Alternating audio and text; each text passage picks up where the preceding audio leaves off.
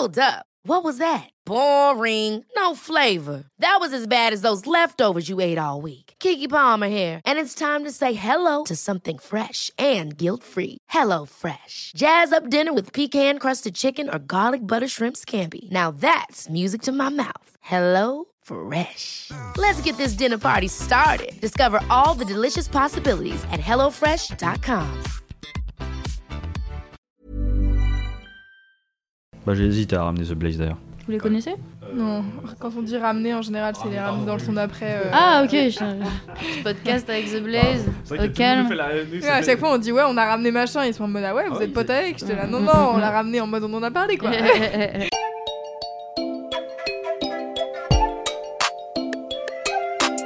Salut, c'est Louis Petrouchka Et salut c'est Clément et vous écoutez bien le son d'après.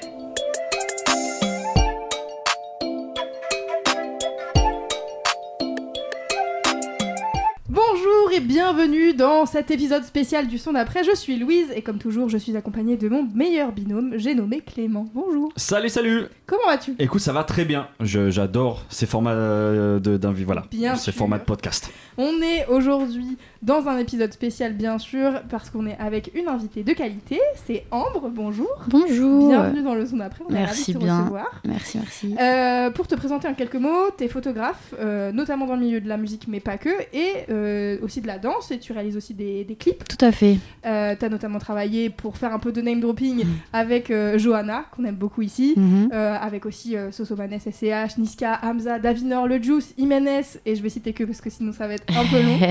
Et en gros, bah, dans ce podcast, nous on reçoit euh, souvent des personnes qui travaillent dans le milieu de la musique, mais je crois que c'est vraiment la première fois qu'on reçoit quelqu'un qui a vraiment un pied dans la direction artistique et l'aspect euh, visuel. Donc on a hâte de discuter de tout ça avec toi, mais aussi forcément de ton parcours euh, d'auditrice euh, et de mélomane. Mm. Mais avant de commencer à discuter, s'il y a des gens qui découvrent tout juste le son d'après, Clément, est-ce que tu peux nous rappeler le concept de ce podcast? Tout à fait. Le son d'après, c'est un podcast de découverte musicale qui sort un lundi sur deux et où on- globalement on partage nos kiffs musicaux du moment en espérant vous aider globalement à alimenter vos playlists. Aujourd'hui, du coup, on a demandé à Ambre de ramener deux tracks, euh, voilà, que tu, qui sont chers à ton cœur et tu vas nous dire pourquoi. Et nous, on a chacun ramené un morceau, euh, pareil, euh, qui, que tu nous as inspiré ou en tout cas sur lesquels on a envie de discuter avec Ouais. toi, euh, en espérant soit qu'on te les fasse découvrir, soit au moins déjà qu'on te les fasse apprécier. Enfin, Ok, trop cool. on verra, tu nous, Ouais. tu nous diras ce que tu en penses. euh, tu as le droit d'être honnête. euh, voilà, Tu as le droit de dire que tu détestes. C'est nul. exactement. C'est ça aussi, euh, on aime bien débattre euh, de la musique, donc euh, sens-toi libre euh, à ce niveau-là. Ouais. Euh, De nous dire que nos choix sont nuls. Let's go. et puis, euh, je le rappelle avant, mais du coup, on va, il va certainement y avoir un certain nombre de- d'artistes qui vont être cités pendant, enfin, d'artistes, de clips, de références qui vont être. Vous pourrez retrouver tout ça dans la description du podcast. Ça, c'est une première chose. Vous Ouais. pouvez évidemment vous abonner, penser à ce podcast. Euh, à nos Instagram euh, respectifs. On donnera évidemment aussi il y aura Il le y aura tien tout dans les notes. tout dans les notes du podcast. Et puis, euh, vous, vous allez pouvoir retrouver les quatre sons euh, que vous allez écouter aujourd'hui dans la playlist du podcast. Et puis voilà, Voilà. on a fait à peu près le tour. Ouais, c'est pas mal. Ouais, On peut donc commencer on peut cet commencer à discuter carrément. Trop bien. Eh bien, Ambre, la première question qui est un peu. euh, bah, toujours la même qu'on pose à nos invités, c'est un peu genre, c'est quoi tes, tes premiers euh, rapports à, ton premier rapport à la musique, tes premiers souvenirs musicaux? Mes premiers souvenirs musicaux. Alors, moi, j'ai les parents divorcés depuis que je suis bébé. Et les deux sont très, très, très, très mélomanes. Euh, donc, j'ai pas de premiers souvenirs, en fait. Enfin. C'est. c'est- Ouais, T'en as plein mélangé quoi. C'est vraiment depuis que je suis née, on écoute énormément de musique d'un côté et de l'autre. Ils ont des styles très très différents. Mon père est très très hip-hop, très euh, un peu moins R&B, mais ça c'est plus mes tantes. Euh, après avec une culture hyper ouverte aussi, très rock, etc. Ma mère est plus euh, chanson française, musique du monde. euh. Donc euh, Ouais, donc t'as baigné dans un univers ouais, vraiment, hyper tôt. vraiment, vraiment Ouais, et puis éclectique en plus. hyper éclectique. C'est la, c'est la chance que j'ai eue. Est-ce qu'il y a des artistes qui t'ont marqué quand t'étais petite euh, les premiers qui te dans... marquent, ouais, ouais. qui- les premiers que tu retiens, quoi. euh, Les premiers que je retiens vraiment, euh, quand j'étais toute, toute, toute, toute petite, je faisais des fixettes sur des artistes hyper nuls. À 4 ans, j'étais fan de Florent Pagny, genre. Trop bizarre. Mais après, c'était beaucoup les, les artistes que, que mes parents, ils écoutaient. Donc, mon père, euh, énormément de Bob Marley, énormément de Dr. Dre, un peu de R&B avec mes tantes, on dansait quand j'étais toute petite. Ma mère, énormément de Björk, Lassa, musique espagnole, euh, Claude Nougaro, très grande fan aussi ma mère. Donc franchement, euh, c'est Ah, c'est hyper éclectique. c'est hyper éclectique, Ouais. vraiment, c'est c'est hyper, euh, hyper varié. Ok. Euh, voilà. Donc ça, en fait, c'est c'est hyper naturel depuis le début euh, Ouais, que la, la musique est présente dans ta vie, quoi. exactement. Après, j'ai une cousine que je voulais copier. J'ai toujours un peu marché dans ses pas jusqu'à mes 12 ans à écouter énormément euh, ce qu'elle écoutait aussi. Mhm. Franchement, euh, j'ai pas de premiers souvenirs. J'ai toujours grandi dans énormément de musique, écouté Mhm. énormément de musique super différente. Je veux dire, c'est à la limite le premier CD que j'ai demandé à avoir, toujours vraiment. Ouais. Euh, c'est quand j'avais 7 ans et c'était le CD de Amel Bent. J'étais trop fan d'Amel Ah ouais. Bent. J'avais- Non, j'avais 6 ans. C'était 2005, je crois. Et c'était le premier CD que j'ai une nouvelle vraiment star, quoi. demandé à avoir. Euh, C'était Amel Bent, euh, Viser la Lune, 5 piges. trop fan. Et trop bon CD. En plus, je l'ai réécouté il y a pas longtemps. Je suis en mode waouh. Le pire, c'est que je me souviens des musiques parce que j'écoutais en boucle, en boucle, Ouais. en boucle. Ouais, en souvent, c'est ça. C'est ça- ces Mm, morceaux que tu as écoutés dans, dans cette période. Mais, les euh, lyrics, tu les connais par cœur. euh, Ouais, arrive, vraiment grave. J'ai un vrai souvenir tactile avec les CD. Je demandais à chaque fois à mon grand-père euh, des CD à Noël. C'était le seul cadeau. Je demandais le CD que j'avais, que je voulais le plus dans l'année. Du coup, j'ai beaucoup de CD chez moi. Et euh, j'ai plus ce rapport-là du tout maintenant à la musique, mais c'est vrai que c'est des CD où je les connais vraiment par cœur, par cœur. Alors que maintenant, avec le stream, Ouais. Ouais, ouais, c'est ça. T'as Tu vois. t'as plus, t'as plus ce même rapport à Ouais, l'objet ça. euh, et même la valeur de, ouais, de Mm, l'album mm, en mm, lui-même, mm. quoi. euh, tu pouvais écouter le même CD pendant euh, trois mois euh, en boucle euh, à fond. Et est-ce que, du coup, euh, tu vois, tu parlais de tes parents, euh, du fait qu'ils ont, euh, euh, eux, plein d'influences euh, musicales et tout. Est-ce que toi, tu te souviens vraiment du premier truc qui t'a marqué, genre peut-être euh, plus loin que petite, tu vois, mais genre ado, où t'es en mode, euh, ça, ça va être ma musique, c'est la Ouais, musique c'est que ça. je kiffe, tu C'est vois. où t'as Ouais. l'impression que tu te détaches vraiment de ce qu'écoute euh, ton entourage. Je pense que ça s'est vraiment fait en plusieurs temps. Euh, bah après, mon père, en vrai, on écoute toujours un peu euh, les, les mêmes trucs. J'arrive chez mon père, il est en mode T'as écouté le dernier single de PNL Je suis en mode, Ouais, c'est marrant. Mais, euh, mais euh, ouais, je pense que ça s'est fait en plusieurs temps. Il y a eu euh, Kid Cudi quand j'étais en sixième. Mm. Vraiment, euh, je me suis dit c'est incroyable. Et ça, mon père écoutait pas trop pour le coup parce que c'était un peu plus niche pour. Parce que c'était un peu plus un puriste à l'époque. Euh, Kid Cudi, énorme gifle. Le dernier, euh, le dernier album de Diams aussi, quand j'étais en CM2, où elle parlait de sujets super deep, Ouais, ça, je me souviens, moi aussi. Je me- Vraiment. C'est vraiment là où je crois que je me prends Diams. où Ah tu ouais. te le prends, t'as 10 ans, t'es en mode waouh, qu'est-ce que c'est la vie? Et après, en vrai de vrai, c'est euh, 2015, euh, avec l'arrivée de la trappe, où je me suis dit, je crois que c'est ce que j'ai voulu écouter toute ma vie, en mode euh, vraiment euh, énorme gifle de toute façon musicale cette année-là, on va en reparler. mais, euh, mais ouais, vraiment l'arrivée de la trappe, euh, j'ai plongé dedans et, et voilà, hein, ça s'est jamais arrêté euh, Encore aujourd'hui, quoi. encore Ouais. aujourd'hui. Bah, je pense que c'est une, plutôt une bonne transition, à mon avis, pour, euh, pour que tu nous parles de- du premier artiste du jour. Euh, Voilà. Est-ce que tu peux nous dire qui tu as choisi et pourquoi? Et Young Thug. hein. Hein. Ça sent la fatalité, mais tu sais, vraiment, Ah, euh, c'était l'élu. Ah Ouais, c'était vraiment l'élu. Déjà, on- moi et ma cousine, euh, on écoutait Lil Wayne depuis qu'on était très petite. Donc forcément, en découle euh, Young Thug, mais... euh, Mais ouais, Young Thug, que dire en vrai C'est, je sais pas, pour moi, c'est vraiment le, le GOAT, la manière de travailler la voix, ce genre de voix aussi, très particulière, la manière dont il a inspiré aussi la trappe française après, avec Hamza par exemple, t'écoutes son dernier album, en vrai, t'écoutes t'écoutes trop Young Thug dedans, enfin dans les inspi, tu vois, je suis très sûr, fan d'Hamza, ouais. mais tu, tu sens vraiment la manière de... Bah, comment lui aussi, ça l'a buté. Quoi. Ouais, ouais, grave, grave, grave. Et je pense qu'il nous a tous traumatisés. Moi, j'ai choisi Young Thug parce que c'est vraiment celui qui m'a le plus marqué sur cette année-là, mais j'aurais pu en vrai en dire euh, un nombre incalculable d'autres. J'aurais pu dire Travis Scott, j'aurais pu dire euh, Drake, j'aurais pu dire trop, trop, trop de gens, même des trucs niches. Et en fait, c'est une année où vraiment. euh, moi, j'étais en seconde, je me souviens, et je passais mon temps sur SoundCloud à diguer, à diguer les trucs les plus niches que personne connaissait. J'écoutais beaucoup plus de rap américain à l'époque que j'en écoute maintenant. Je suis un peu perdue maintenant, mais vraiment des trucs à 100 vues sur SoundCloud de rappeurs euh, que personne connaît ou euh, qu'on pop et qu'on disparu. G-Stash, euh, Léo Dimaco, euh, tous ces mecs à l'ancienne. Mais pour moi, après, je préfère Young Thug parce que tout le monde va le connaître. C'est pour ça que je l'ai choisi en élu, Ouais. mais j'aurais pu en choisir vraiment plein, plein, plein d'autres. Et du coup, c'est. Tu... On écoute peut-être? Ouais, je pense qu'à mon avis, on peut certainement écouter. Et moi, je suis curieux que tu nous dises peut-être le pourquoi de ce morceau-là. Et puis, après, on, va, on continue euh, notre discussion.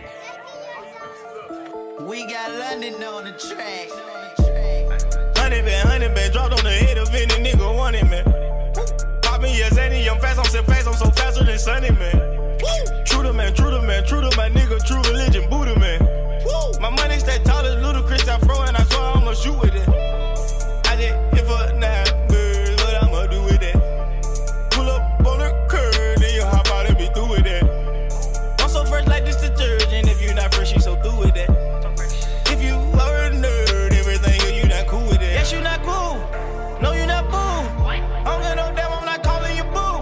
My bitch, she a Jew. You can't prove a point, but you know you so doomed.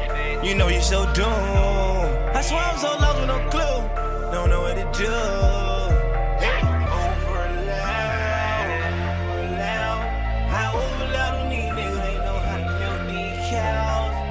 She made that grow, now it be like a town.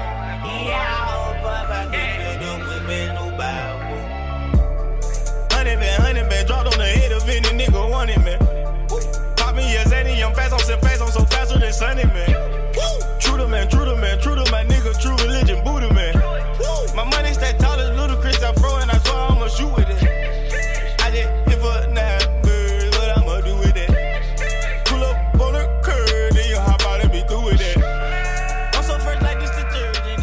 C'était Young Thug avec With That en featuring avec euh, Duke. Le gourou.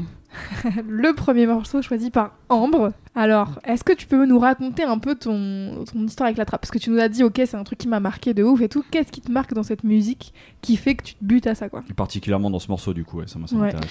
Déjà, ce genre d'instru, moi, je les aime trop. Ce Ouais. petit piano là, c'est ce genre de prod que tu retrouves avec euh, Love Me de euh, Lil Wayne et Drake et tout. Enfin, ce genre de prod, elle me touche trop. Mais après, la manière dont Young Thug a de. Je sais pas comment définir. Après, tu sais, c'est de la musique en mode ça te touche, ça te Ouais. prend, c'est dur de. Qui peut poser comme ça? C'est trop bizarre. Tu vois, y a pas, en fait, il n'y a pas de règle.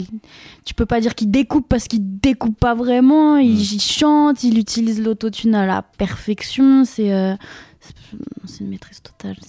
C'est l'excellence. Mais je te rejoins sur l'interprétation. Je trouve qu'il y a, il- en fait, il amène. Moi, je pense que c'est ça à l'époque aussi, euh, parce que je me souviens très bien que Mm. cet album, je l'ai assez martyrisé aussi. Quoi. Mm, Je pense que c'est vraiment le moment aussi où je. J'en avais déjà entendu pas mal parler Ouais. mais c'est là où je me le prends vraiment. Et il a une espèce de folie dans l'interprétation. Tu sais, tu, sais tu jamais trop où il va aller en fait. Et c'est ça fait, qui est euh, intéressant. exactement. Et j'aime bien, par rapport à des morceaux euh, comme Lifestyle plus anciens et tout, qui sont plus joyeux, moi j'aime bien aussi la fracture et un peu la. Pas la tristesse, mais je sais pas, les notes elles sont plus mélancoliques. euh. Oui, il y a une noirceur, ouais. C'est mes morceaux préférés en général de Thug, plutôt que quand il fait des trucs happy. Je kiffe aussi, je vais écouter, mais après ça. euh, C'est peut-être moi ce que tu vas retenir, quoi. Ouais, ce morceau-là, je l'ai. En général, quand je kiffe des morceaux, je les écoute en boucle, en boucle, mais celui-là, c'était Mm. abusé, c'était trop. Bah, c'est vrai, et puis bah, Barter Six, euh, l'album Ouais, dont était extrait le hein. morceau, euh, c'est globalement, euh, je trouve que dans mon souvenir, il y a vraiment cette ambiance ouais, ouais. qui se décline sur les, euh, Mm, mm, les mm. 13 morceaux, sans être trop redondant dans mon souvenir. Donc, euh, ouais, ouais, c'est un grand album, ouais. Moi, Mm, je suis- en tout cas, je te rejoins là-dessus. Toi, qu'est-ce que t'en as pensé, Louise, du coup ça Mais moi, je suis pas trop trappe. En fait, je crois que j'ai vraiment loupé le train. Euh, je, tu sais, genre, je regarde à 800 km, je suis en mode, Eh, c'est- j'ai tout loupé, toute cette session-là. Et du coup, euh, bah, j'avoue que, tu vois, genre, comme ça, je kiffe, euh, j'écoute le morceau, euh, mais je, je pense que je me le prends pas comme peut-être tu peux te le prendre ou où il y a un truc où je. Je sais pas trop, en fait, juste, c'est c'est pas forcément euh, de la musique qui me parle et je sais que j'ai écouté plusieurs fois. Enfin, là, tu vois, je regardais un peu les albums euh, de Young Thug qui sont sortis depuis. Il y en a beaucoup que j'ai essayé d'écouter et que je me suis dit, genre, j'ai l'impression d'écouter le même morceau tout le temps, tu Ah vois. Et je pense que c'est un truc, mais ça, je pense que c'est un truc de non-initié, tu vois. Ok. C'est un truc de, bah, Ouais, je en vrai, je connais pas la trappe. Je connais pas forcément, euh, tu vois, genre les. Ouais.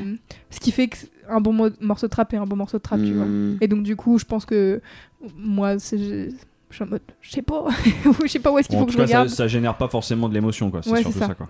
Je l'attrape, c'est beaucoup, euh, surtout à cette époque, euh, c'était aussi vraiment ce délire d'interprétation, etc. Puis en vrai, on va pas se mentir, c'est un peu une musique aussi, je pense, de droguer. Tu vois ce que je veux dire? Il y a un vrai rapport avec ça. En vrai, tu peux pas parler de trap sans parler de consommation, etc. Ça change quelque chose à la Mhm. manière dont tu vas écouter des morceaux. euh, Et dont la même tu, ça tu le reçois peut-être au même moment où tu tu le reçois, découvres. etc. Et du coup, tout à l'heure, tu disais euh, que ouais, t'étais euh, vachement à diguer euh, du son euh, Ouais. sur SoundCloud et tout euh, à l'époque. Donc c'est ça, t'étais en seconde, c'est ça que tu Ouais, j'étais en seconde entre mes 15 et mes 18 ans. J'étais beaucoup, beaucoup sur SoundCloud. J'ai une énorme banque sur SoundCloud, j'y suis plus du tout. Mais de tous les sons que j'écoutais à l'époque, euh, et des trucs archi, archi niche, quoi. Ouais. Mm, mm.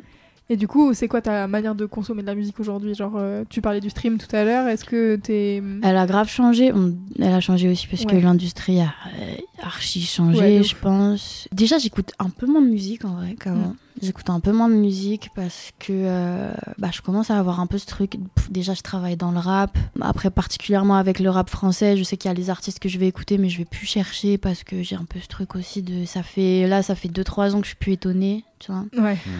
J'ai plus d'énormes coups de cœur, à part sur des artistes précis que j'écoutais depuis bien avant, qui vont sortir des, albums que je vais me prendre.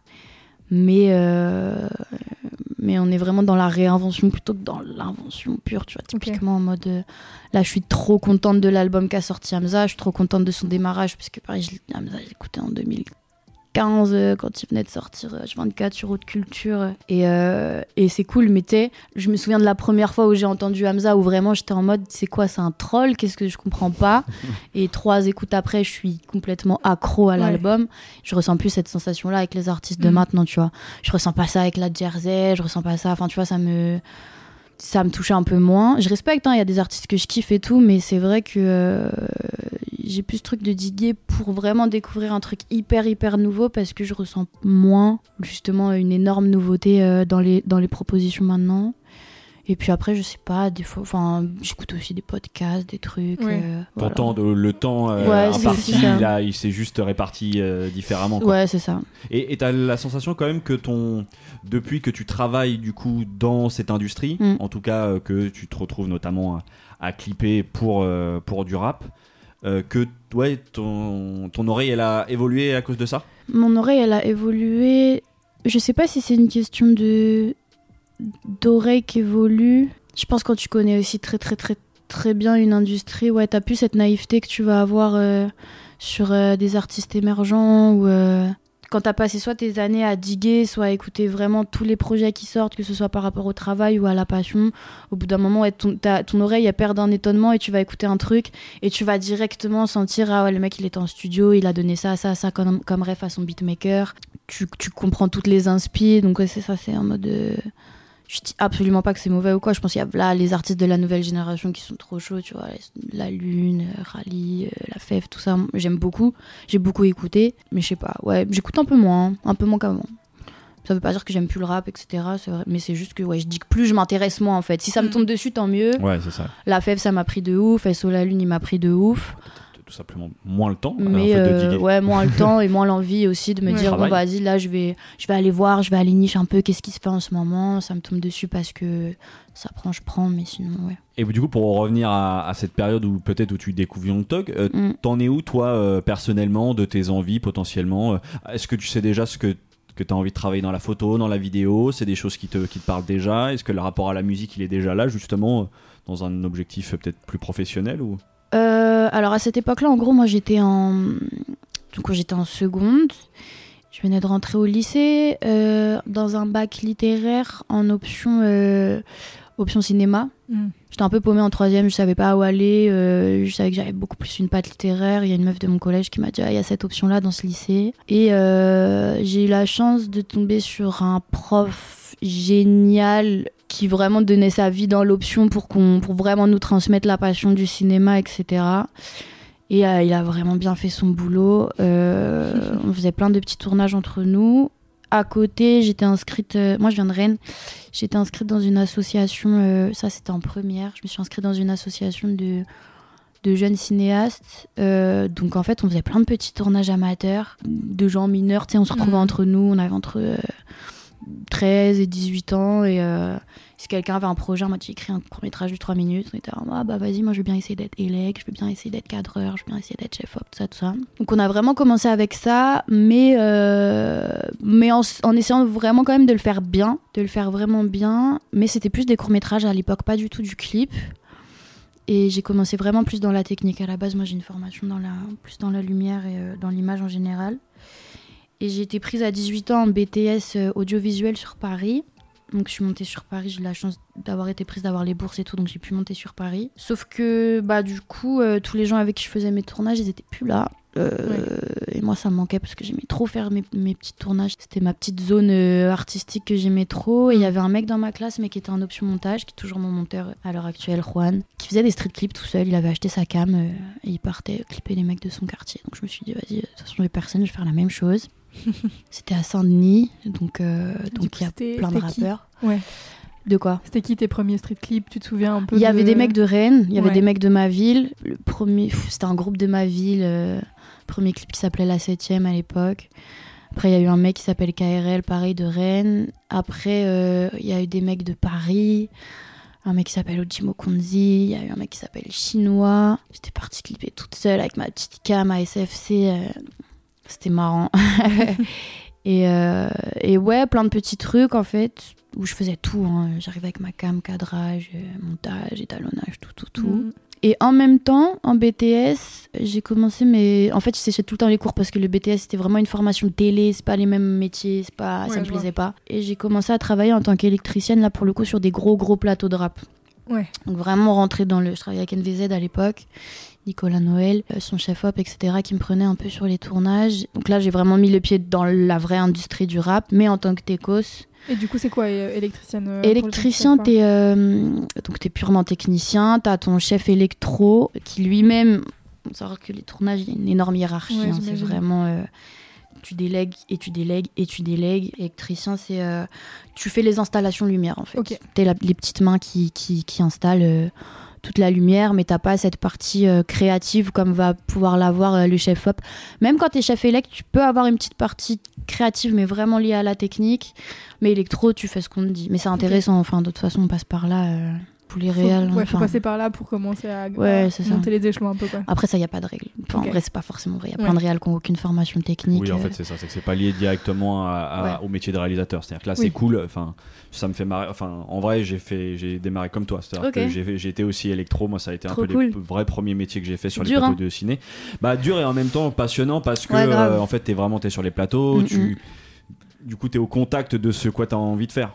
Et Mm, en mm. vrai, euh, moi, je sais que ça m'a ouvert à toute une, euh, hum, hum, hum. à comment, à la lumière. Ouais. Vraiment au travail de la lumière et qu'est-ce que c'est vraiment. Bah, c'est hyper important. Moi, ça me sert énormément d'être passé par là aujourd'hui et même d'avoir pu faire même un peu cadreuse ou des trucs comme ça. C'est que euh, quand maintenant sur des gros plateaux de tournage où je vais gérer des gros budgets et des équipes entières, j'ai le vocabulaire technique pour parler précisément à mes chefs de poste, Ouais. tu vois. Mm. C'est-à-dire que je vois. euh, En fait, moi, je vais donner une idée créative floue. Mon chef op va dire l'idée créative euh, au chef élec euh, en mode euh, avec le proche. Et le chef élec va vraiment déléguer pour la partie plus technique. Mais même en tant que réal, je pourrais lui dire juste ça et après dire ah, ça me convient pas, mais pas savoir pourquoi ça me convient pas parce que je suis pas passé par là. Alors que là, je sais que si un proche il est placé de telle manière, je sais pourquoi, je sais quel effet, je Ouais. sais quand il y a une lumière qui m'aime que j'aime pas d'où savoir repérer d'où elle vient de quel proche donc je vais parler à mon chef op en mode ça tu me le bouges parce que truc et tout donc c'est plus fluide et c'est plus précis sur certains sur certaines choses donc ça m'aide énormément Je te propose du coup euh, qu'on passe au son d'après. hein. Ouais. Je pense qu'on a, on a bien discuté là. euh, Je pense que c'est pas mal. à mon tour. C'est un bon enchaînement. Allez.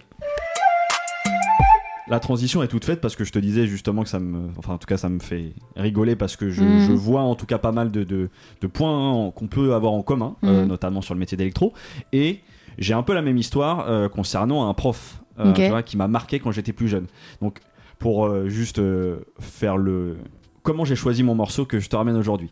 Au début, moi, vu que j'ai aussi été un petit peu réalisateur de clips il y a quelques années, j'ai essayé de me dire tiens, c'est quoi les, les clips qui m'avaient mis une gifle, tu vois, avec lequel j'avais un binôme à l'époque. Mm. Et euh, on se, je me souviens très bien qu'on avait une rêve qu'on ressortait assez régulièrement, qui était un, un groupe de rap hollandais qui s'appelle Dope D.O.D. Et vraiment, le, le clip, euh, tu sentais qu'il n'était pas fait avec grand chose, et en même temps, ils avaient, il y avait des effets euh, chamés, et ça nous avait pas mal suivi.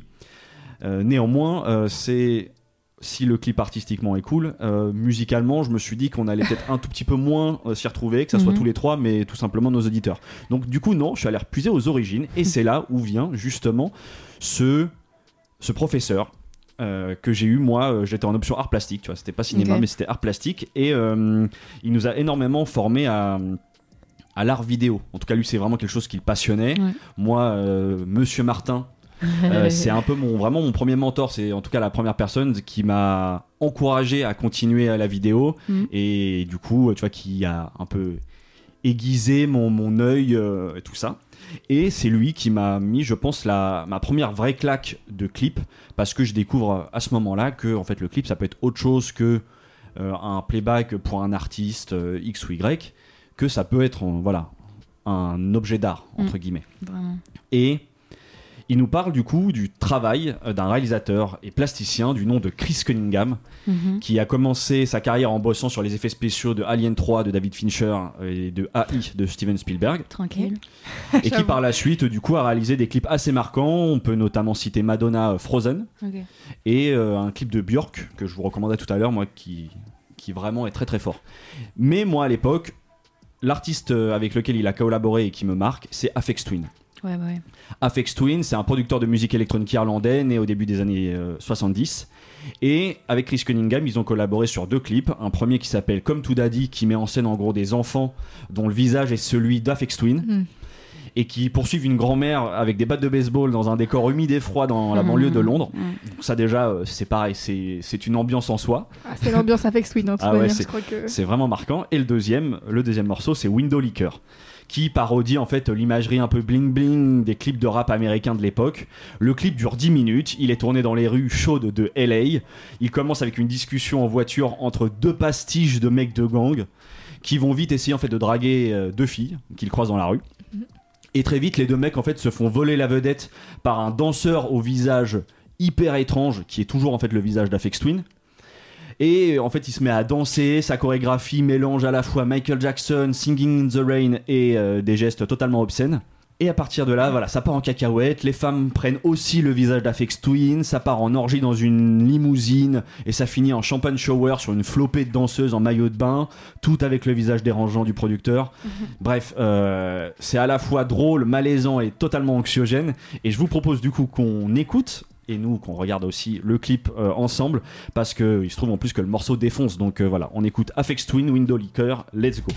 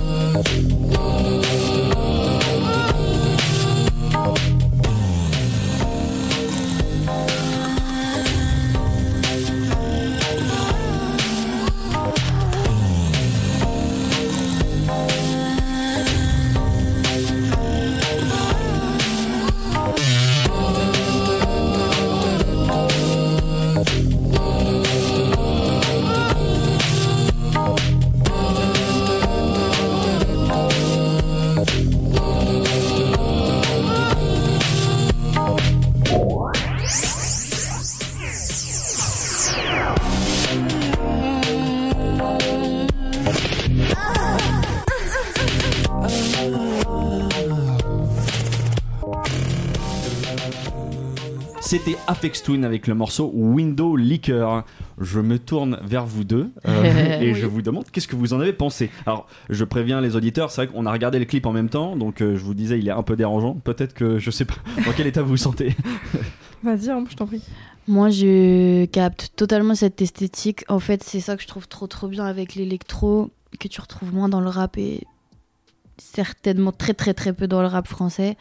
C'est vraiment cette capacité d'aller dans le dérangeant, dans le, dans le glauque un peu, mais moi c'est des esthétiques que je kiffe trop. Ça me rappelle un peu les clips de Vitalik à l'ancienne. Ils avaient sorti un clip qui s'appelle Stamina, qui est trop glauque, mais qui est trop bien réalisé. J'en ai pas mal, mais je me souviens plus les noms de, de, de clips de cette époque un peu électro vraiment, où le clip euh, sert vraiment ouais, de matière artistique et pas juste de mise en avant de, de l'artiste. Mm. Mais moi je kiffe beaucoup, hein. je kiffe beaucoup ces esthétiques-là. euh, puis c'est des clips où t'es sûr tu t'en rappelles quoi parce que c'est Ouais. bizarre surtout des fois tu les vois à un certain âge tu sais, tu comprends pas c'est un peu dégueu et en même temps un peu fascinant tu sais et Ouais. euh, j'aime beaucoup Du coup, euh, Louis, Bah, toi, qu'est-ce ouais, que moi, t'en as je pensé, connais- toi? Bah, je connais très mal euh, Twin, j'avoue, euh, à part le classique euh, April 14th. Euh, en vrai, je. Du coup, je suis vachement marquée par le clip, mais pas tant par la musique, tu vois. Genre, la Ouais. musique passe en second plan en mode. euh, c'est vraiment un ouais, ouais. accessoire, quoi, de. Bah, en vrai, après, je vous conseille par curiosité de le réécouter. Et en- le morceau en lui-même, déjà, je trouve qu'il est quand même. euh, je le trouve cool. C'est ce qui se rapproche d'ailleurs, à mon avis, de, de plus single, de tentative de single, en tout cas Ah ouais, d'Afex ok. Twin, de, de ce que je connais de lui. Euh, Après, c'est ça. Moi, je trouve que dans, la... dans ce que fait Aphex Twin, et de manière générale, quand, dans euh, euh, l'IDM, donc la- l'Intelligent- Intelligence Dance Music, On l'appelle aussi Euh, Brain Dance. Voilà, brain dance. Donc déjà, ça te donne un espèce de truc de, quoi, faut, faut avoir fait bac plus 8 pour écouter votre musique, donc c'est un peu compliqué, quoi. Euh, accessible de ouf. Et du coup, ouais, c'est ça. Je trouve qu'il y a un truc un peu, euh, c'est le clip qui vient enfin c'est la musique qui vient habiller euh, ouais, le clip en fait l'œuvre pour moi Ouais, c'est plus ça. le clip que, que Ouais, la ouais, musique ça, ça, je suis d'accord. En tout cas, c'est sûr qu'il a.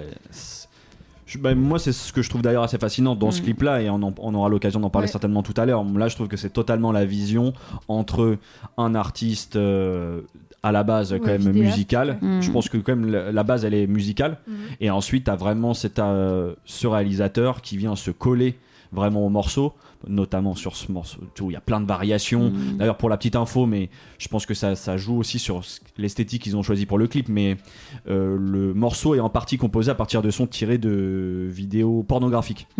Je pense qu'on comprend après coup, Mm, vois, le- quand on entend les sonorités du morceau, c'est pas totalement surprenant. Puis, en fait, c'est ça, le son est fou, je trouve assez imprévisible et en même temps Ouais, hyper totalement. efficace. Et je trouve Chris Cunningham là-dessus, ouais, non, tu toi, tu vois, trouves pas ça je- efficace Je trouve pas du tout ça efficace, toi. Ok, d'accord. Tu vois, je trouve ça. Euh, ouais, Ouais. je- musicalement, je trouve ça chelou et il y a des trucs euh, marrants, tu vois, qu'il utilise après dans le clip pour euh, faire des mouvements euh, spécifiques au perso du clip et tout. Ouais, c'est ça Mais en vrai, je trouve pas que ça soit efficace. D'accord, ouais, ouais, ouais. Bon, bah, c'est peut-être moi. euh, je pense que les goûts et les couleurs hein, les gars Bah, et puis surtout, euh, moi, tu sais, c'est vraiment, euh, je me suis, ce que je vous disais off, moi, je me prends ça euh, en première. Donc, Ouais. euh, tu vois, t'es quand même assez jeune. euh, c'est aussi, je vais pas dire, c'est c'est certainement pas mes, mes premiers morceaux électro, mais on va dire, oui, c'est électro de niche, Mm. Euh, plus pointu. Euh, moi, tu vois, c'est de la musique expérimentale, voire tout simplement juste de la musique chelou. Tu vois, je pense Ouais. qu'en tout cas les gens vont considérer comme ça. Et en même temps, Afex Twin, du coup, il est assez surprenant parce que euh, il est capable de faire de la musique électronique la plus hardcore du monde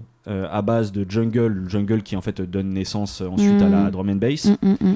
Et parallèlement à ça, il va te faire un morceau justement que tu citais, Louise, April 14th, qu'on va, on va vous mettre un petit extrait.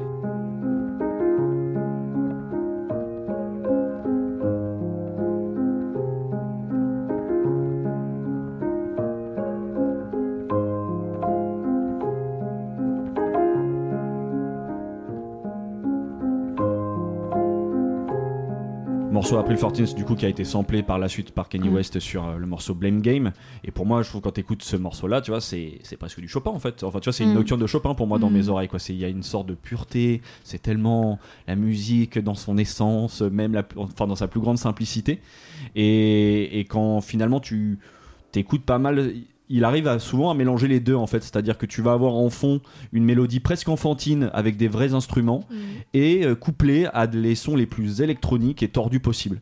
Et c'est un peu, voilà, ouais, c'est une certaine signature qu'on peut retrouver quand même Mm. assez régulièrement dans, dans, sa, dans sa discographie. Et c'est tout simplement, après, à côté de ça, un artiste insaisissable. C'est-à-dire que euh, déjà, on sait pas grand-chose de lui. C'est le genre d'artiste à avoir sorti des morceaux sous une multitude de pseudos qui euh, va te sortir 200 démos inédites sur SoundCloud sous le pseudo user euh, 4842 machin euh, voilà, te dire en 2014 euh, qu'il a 6 albums de près, mais tu sais jamais trop en fait, c'est ce qu'il t'annonce sur sa musique et sur sa vie perso. tu dois, c'est totalement vrai. Euh, il s'amuse aussi, du coup, on l'a vu sur le clip et sur ses pochettes, il s'amuse énormément avec son image, en Mm. fait, où il a ce visage qui vient contorsionner pour Ouais. le rendre le plus weirdo possible.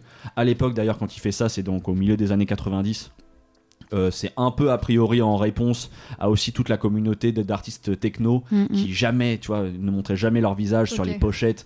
Bah lui, il fait vraiment cette espèce de contre-pied. Et après, moi globalement, tu sais, euh, Twin, je trouve qu'il a ce côté à 2000% que t'as l'impression d'un geek de la musique. Ouais. Qui a priori bidouillait euh, voilà dès son adolescence euh, des machines pour faire de la musique pour justement pour donner autre chose euh, et, et je crois que même en 2022 je disais qu'il avait sorti une appli logicielle d'assemblage de samples Mm. donc tu sens que il y a un côté un peu technicien, voire ingénieur de, de la musique.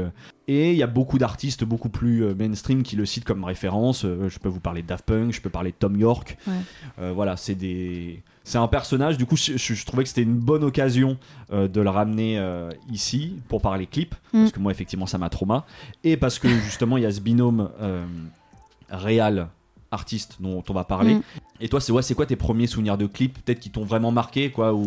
J'en ai plein et dans les dans des qui m'ont marqué dans des sens un peu différents. Comme je te disais, il y a tous ces clips d'électro. euh, Typiquement, tu vois Skrillex avec euh, son clip avec le, le pédophile. Moi, ouais. c'est en mode un truc où, euh, C'est vrai, ouais, maintenant tu me le dis. ouais, c'est pas- Oui, tout le monde a vu ce où clip. tout le monde a vu et le clip est venu dépasser le, le, le son en soi tellement euh, c'est le clip qui nous marque plus que le- la musique, tu Bah, vois. ça, tu vois, en vrai, en y repensant, euh, je pense que je serais pas étonné qu'il soit un peu inspiré. Ouais, non, euh, mais fort, ça me fait penser à justement ce ça, genre, ce genre de trucs, de bizarrerie. Il y avait un clip où en fait, en gros, euh, l'intro, c'est euh, trois gamins qui trouvent une voiture euh, abandonnée un peu sur un parking. Euh, ils rentrent dans la voiture pour la péta. Et là, euh, le son commence. Et ils se rendent compte qu'ils peuvent plus sortir de la voiture. Sauf qu'ils se rendent compte que le son est hyper fort et ça leur fait mal Ah ouais. Jusqu'à ce que les basses arrivent et en fait ils se mettent à saigner, ils se mettent à vomir, ils se mettent à essayer de sortir de la voiture et ils finissent par euh, canner. euh, mais euh, en fait c'est trop trop bien pour euh, illustrer le son. Genre c'est Ouais, trop trop bien, tu vois, pour de la techno. L'idée elle est hyper simple, c'est un décor, ça coûte pas cher et c'est et c'est parfait pour ce genre de son en tout cas. Et, et sinon après quand j'étais plus petite il y avait les clips de... Moi je dis Diane Tourde. Ouais, Diane Tourde, ouais. Ouais. Ou pareil, euh, bon maintenant Miskin eux, mais euh, à cette époque-là, l'esthétique, euh, elle Ouais. était bizarre en fait, Bah tu oui, vois, Ouais, super totalement. bizarre et elle collait à, à la, à la- à la musique euh, super bizarre. Et après, dans des trucs plus mainstream, en vrai, euh, moi, les clips de Rihanna, les clips, euh, le clip de Kanye West, même pas le clip, le court métrage qu'il avait sorti euh, de 30 minutes de Runaway. euh, Ouais. Pareil, j'avais 9 ans, je m'en souviens. De- je me souviens de où j'étais quand j'avais vu le truc et j'étais mode, Ouais, c'est trop bien. J'en ai plein, en vrai, je peux, te, je peux pas tout, tout te name dropper, mais en Mm. fait, euh, moi, le soir, ouais, quand j'étais petite, ma mère, elle travaillait le mercredi, j'allais chez mes grands-parents. Mes grands-parents, euh, c'était un peu l'endroit où il y avait un ordi. Et je diguais, je passais mes mercredis après-midi à regarder les clips, à regarder plein de trucs sur YouTube, euh, des trucs super bizarres. euh, je pense que ça a un peu forgé mon, mon univers de maintenant sans trop forcément m'en rendre compte. Mais euh, c'est marrant parce que j'ai vraiment ce truc où euh, les artistes que je vais écouter, c'est pas forcément les artistes que, avec qui j'ai envie de collaborer en tant que réel, tu vois. Mm. Typiquement, j'écoute pas d'électro. L'électro, la techno, c'est pas de la musique qui me touche. Je vais pas écouter ça de ouf. Mais créativement, en tant que réal, trop envie de collaborer avec euh, un mec qui s'en fout de mettre sa tête, mais qui veut juste. euh, ou une meuf, Ouais. mais qui veut juste Dans faire un truc. bon euh, de. qui veut faire un truc bizarre. euh, c'est j'ai vraiment cette démarche là en tant que réal. Je suis pas la même auditrice que je suis Ouais. euh, réalisatrice. Ouais, ça qui est intéressant. Mais c'est parce que certainement, t'as as, l'impression aussi que dans peut-être d'autres genres mu- musicaux, là on va parler d'électro parce que Mhm. je pense que c'est pas, c'est clairement euh, le rap n'est pas que le seul qui doit être, qui est à mon avis un petit peu entiché dans ses codes. Mais euh, oui, que en tout cas par exemple dans les musiques électroniques, euh, les artistes sont plus ouverts à, à tenter. euh, Visuellement, ouais, parce Ouais. que déjà, bah, c'est de l'électro, donc il n'y a pas forcément de playback obligé à caler, tu Mhm. vois. Moi, je sais que euh, dans les clips que j'ai fait, euh, c'est un bête d'exercice de faire des clips commerciaux, mais c'est pas là où je vais euh, lâcher ma créativité à mort, tu vois. Je connais Mhm. une bonne recette pour faire un clip commercial avec de l'originalité. Hein. Je dis pas qu'il y en a pas du Mhm. tout, c'est pas ça, mais c'est vrai que c'est pas la démarche où euh, je vais aller creuser dans mon ventre pour sortir. euh, tout ce que j'ai comme créativité euh, pour des artistes euh, où tout simplement leur démarche c'est pas forcément de faire euh, un clip euh, de ouf mais c'est plus euh, on a besoin de sortir un visuel donc on va faire un truc rapide euh, faut que ce soit cool mais on s'en fout que ce soit hyper original et que ça marque les esprits tu vois. Bah justement, comment tu crées un clip? Ça dépend. Il n'y a pas vraiment de, de pareil, il n'y a pas vraiment de, de recette établie. La plupart du temps, en vrai, moi je connais des producteurs. On s'envoie des petits messages, des trucs en mode bon bah écoute, euh, j'aime bien ce que tu fais. Si j'ai un truc, je t'envoie un pitch. Et en fait, ce qui se passe, c'est que c'est des maisons de disques. La plupart du temps, en vrai, dans 80% du temps. C'est que c'est les maisons de disques euh, qui contactent les boîtes de prod avec qui ils travaillent en général, qui vont dire bon voilà, là on va sortir tel morceau, j'ai tant de budget, euh, et ensuite les boîtes de prod écoutent la musique, pensent à des réals qui pourraient être cohérents sur euh, tel track, et on voit plusieurs euh, réals, bon, on a tel pitch, on a tant de budget, écrivez, et derrière il y a une sélection qui se fait par rapport au nombre de pitchs qu'ils ont reçus. euh. C'est la, la plupart du temps c'est comme ça. Après ça arrive que moi j'ai des chefs de projet qui me contactent directement sur mes Mhm. réseaux ou par mail ou même des artistes aussi c'est Ouais. arrivé pour des plus petits noms puisque c'est vrai que quand t'es un gros gros artiste en général t'es es en contact avec les équipes et pas directement. Ouais. Sauf Soso qui est, qui, est, qui est incroyable qui a pas de manager qui est en contact direct en mode ça Ah ouais c'était ouais, c'était marrant comme expérience c'est cool je trouve. C'est agréable de parler directement à l'artiste parce que t'es sûr de savoir ce qu'il veut. Ouais. Mais voilà euh, la plupart du temps ça se fait comme ça tu passes par les boîtes de prod. euh. Et donc du coup, tu dis tu fais un pitch, donc ça veut dire qu'en gros, euh, tu es en bataille avec quatre autres Ouais. qui ont fait des pitchs et Ouais, ouais. qui a le meilleur quoi. T'es toujours. Bah, la plupart du temps, ouais, t'es en. En fait, après, c'est pareil. Il y a plusieurs types de, de réalisateurs. Il y a les réalisateurs qui ont déjà un univers hyper ancré, où on va les appeler eux pour avoir cet univers-là. et ensuite, on va, euh, il va faire plusieurs versions jusqu'à trouver ce que l'artiste veut vraiment. Mais euh, l'équipe ou l'artiste va vraiment vouloir ce réal pour la patte euh, typique. Et il y a les réals. il y a les réals qui vont plus qui vont apporter une patte mais qui vont quand même plus s'adapter à l'univers de l'artiste moi je pense être plus dans cette catégorie là pour l'instant parce que j'aime bien aussi je suis une jeune réal hein, j'ai Ouais. un an et demi de- Oui, mais, ouais. j'aime bien euh, aller chercher et puis surtout je suis dans des artistes qui ont des univers vraiment différents donc tu clips pas une Davinor comme tu clips euh, un Niska typiquement tu vois euh. moi je m'adapte en essayant d'apporter un visuel qui me ressemble vraiment esthétiquement enfin je pense que quand tu regardes mes étalos, mes trucs comme ça, tu vois un petit peu ce que je kiffe, la saturation, le contraste très fort, les trucs comme ça. Ouais.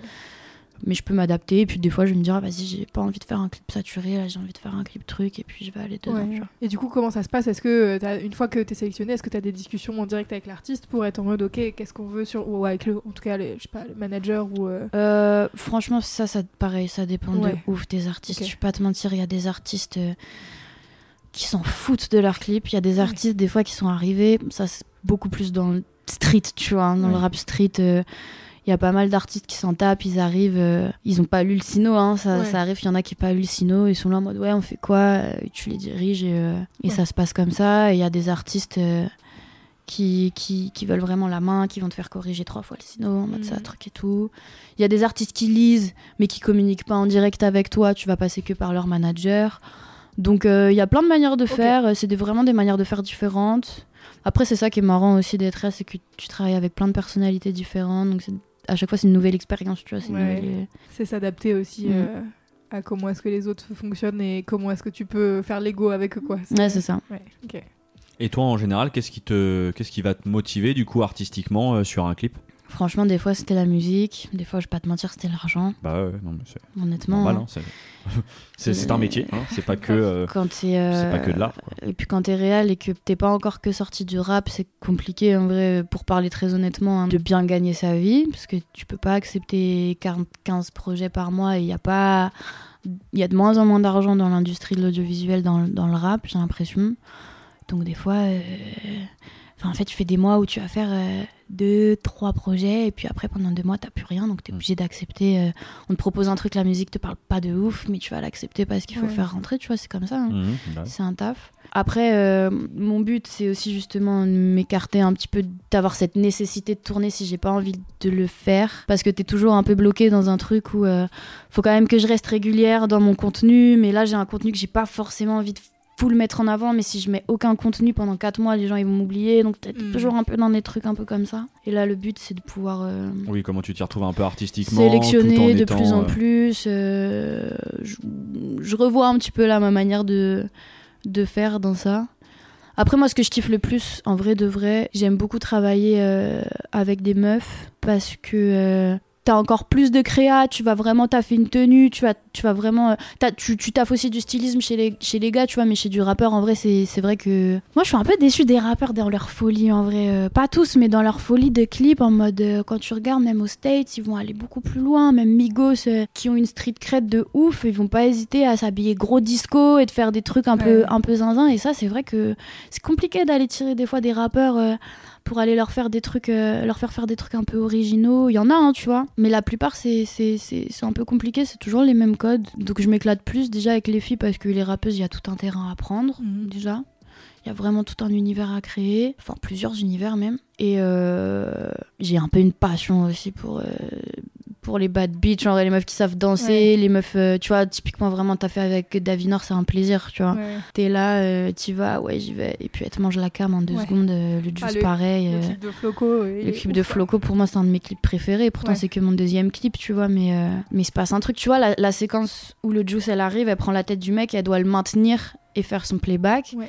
Quelqu'un qui n'a pas de charisme, cette idée-là, elle passe Ça pas du tout, tu du vois. tout, Donc, jusqu'au dernier moment avant, avant de réquer, tu sais pas si ton plan va fonctionner. Et puis au final, les meufs, euh, les meufs elles font trop trop bien leur taf. Donc, euh, donc ça passe parce que tu sens justement qu'elles Ouais. ont faim en fait, tu vois. T'as des rappeurs, et puis c'est des rappeurs que je kiffe de ouf, tu vois. Je veux pas cracher dans la soupe Ouais, et tout parce que musicalement, c'est vrai que des fois, en mode, c'est pas ton travail non plus de, de te montrer, d'être hyper bon devant la caméra. Ton travail, c'est de bien rapper. Et, euh, et si tu te contentes de ça, y a pas de souci, t'as pas de compte à nous rendre visuellement, tu vois. Mais, euh, mais du coup, moi, ça va moins m'intéresser sûr. de clipper tel ou tel rappeur. C'est euh, sûr, parce en tant que réal, t'as aussi envie Ouais, d'avoir un peu ça. de challenge, envie Exactement. un peu de, retour quoi, de la personne avec qui tu travailles. C'est De ouf. Je vais continuer à les écouter, je les kiffe, mais vas-y, la collab, euh, pas sûr que, que ce soit la meilleure collab. euh. Il y a, parce qu'il y a déjà, il y a, il y a plein de gens qui le font beaucoup mieux que moi, des gros street clips et tout. Il y a plein de gens beaucoup plus talentueux que moi dans ce créneau-là, tu vois. J'aime bien le faire des fois, juste pour me rappeler un peu l'exercice, Ouais. mais, mais pas tout le temps, tu vois. Pas tout le temps, tout le temps, parce que c'est aussi beaucoup de galères, tu connais. Ils sont en retard, truc, tu vois, dès qu'elle est là, bah, il est où? Bah, il est en train de béda, putain, appelez-le, on doit tourner. Très bien. Et bien, après ces problèmes-là avec les rappeurs euh, sur les tournages, on va pouvoir enchaîner sur le son d'après. Et maintenant, du coup, Ambre, on va te demander quel est le deuxième morceau que tu as ramené. J'ai choisi un morceau qui s'appelle Golden Arrow de Darkside sur l'album euh, Psychique. Darkside, c'est euh, Nicolas Jarre. C'est euh, c'est quelqu'un. c'est vraiment quelqu'un. Et euh, c'est Gros producteur de musique électro. ouais. énorme. Moi, je le sens vraiment comme plus du rock alternatif, très sombre, mêlé à de l'électro, mais, mais avec des instruments rock quand même. C'est le son d'intro de l'album. C'est un son qui dure euh, 11 minutes, qui est très très très évolutif, qui est très très grave, euh, très très sombre, et que j'adore, qui m'a mis une énorme gifle. euh, un peu un délire de de tranche, tu sais. J'ai vraiment un souvenir de. Pareil, je crois que c'était 2015 encore. Rien à voir avec la trappe pour le coup. Après un bon sandwich, euh, m'allonger sur mon lit, écouter le morceau et être vraiment en mode, tu sais, dans un délire, je vais pas dire de trance, mais tu sais, de t'écoutes le truc avec des très très bonnes enceintes et tu ressens vraiment, de- tu ressens la musique, tu vois. Je saurais pas comment définir cet état, mais c'est vraiment un truc de. Ça te fait quelque chose, tu fermes les yeux, Ouais, c'est que tu ça vois se passe des dans ton images, corps, ça se passe dans ton corps. Ouais. Ça se passe vraiment dans ton corps. Ouais, Tu vivras avec. Donc, euh, il faut le partager parce que je pense que c'est un de mes albums vraiment préférés de tous les temps, déjà musical. Et voilà. Trop bien. On écoute ça alors.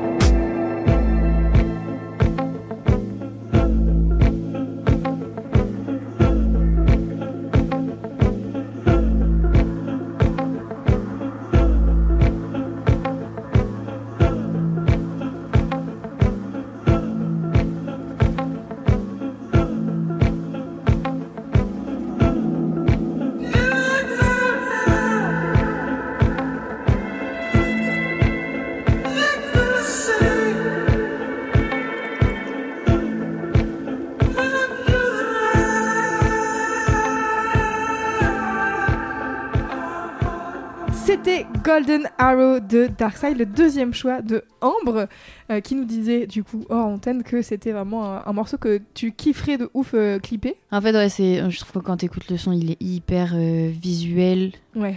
Et c'est ce que je disais la première fois que je l'ai écouté, vraiment, je fermais les yeux et typiquement, euh, il y a trop d'images, il y a trop trop d'images qui viennent. Et, euh, et hors antenne aussi, ce que je disais, c'est que ça dépasse un peu le, le clip.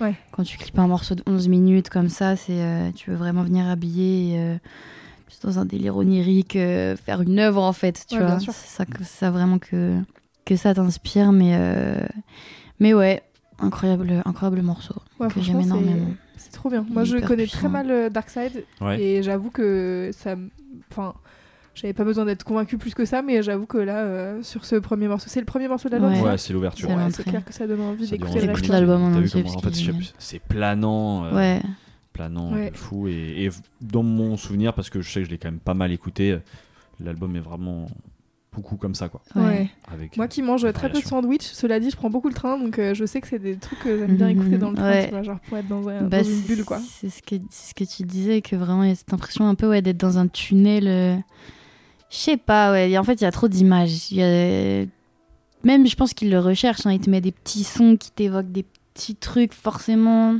mais c'est drôle parce que moi typiquement c'est euh, je saurais pas par, par où le, le prendre un clip comme ça tellement euh, justement il y a quelque chose de planant et moi je sais que les morceaux auxquels je suis par exemple particulièrement attaché Mhm. alors souvent euh, dans des anciens morceaux.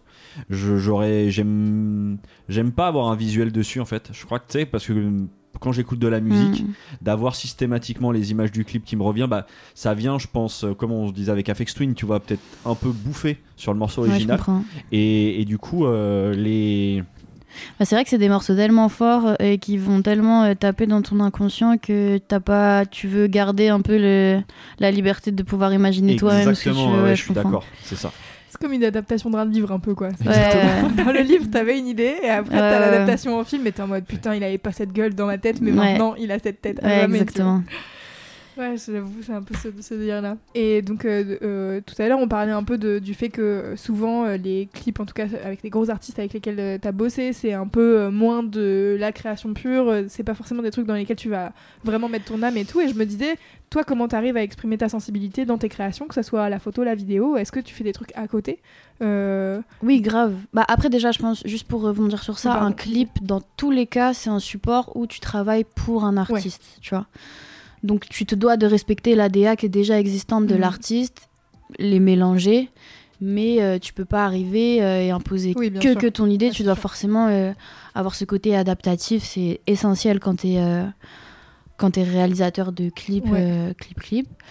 Et comme je dis, moi j'adore cet exercice. Il y a des artistes avec lesquels j'ai plus ou moins de liberté, en fonction soit des codes, soit de leur univers qui est très fort ou pas euh, en termes de DA.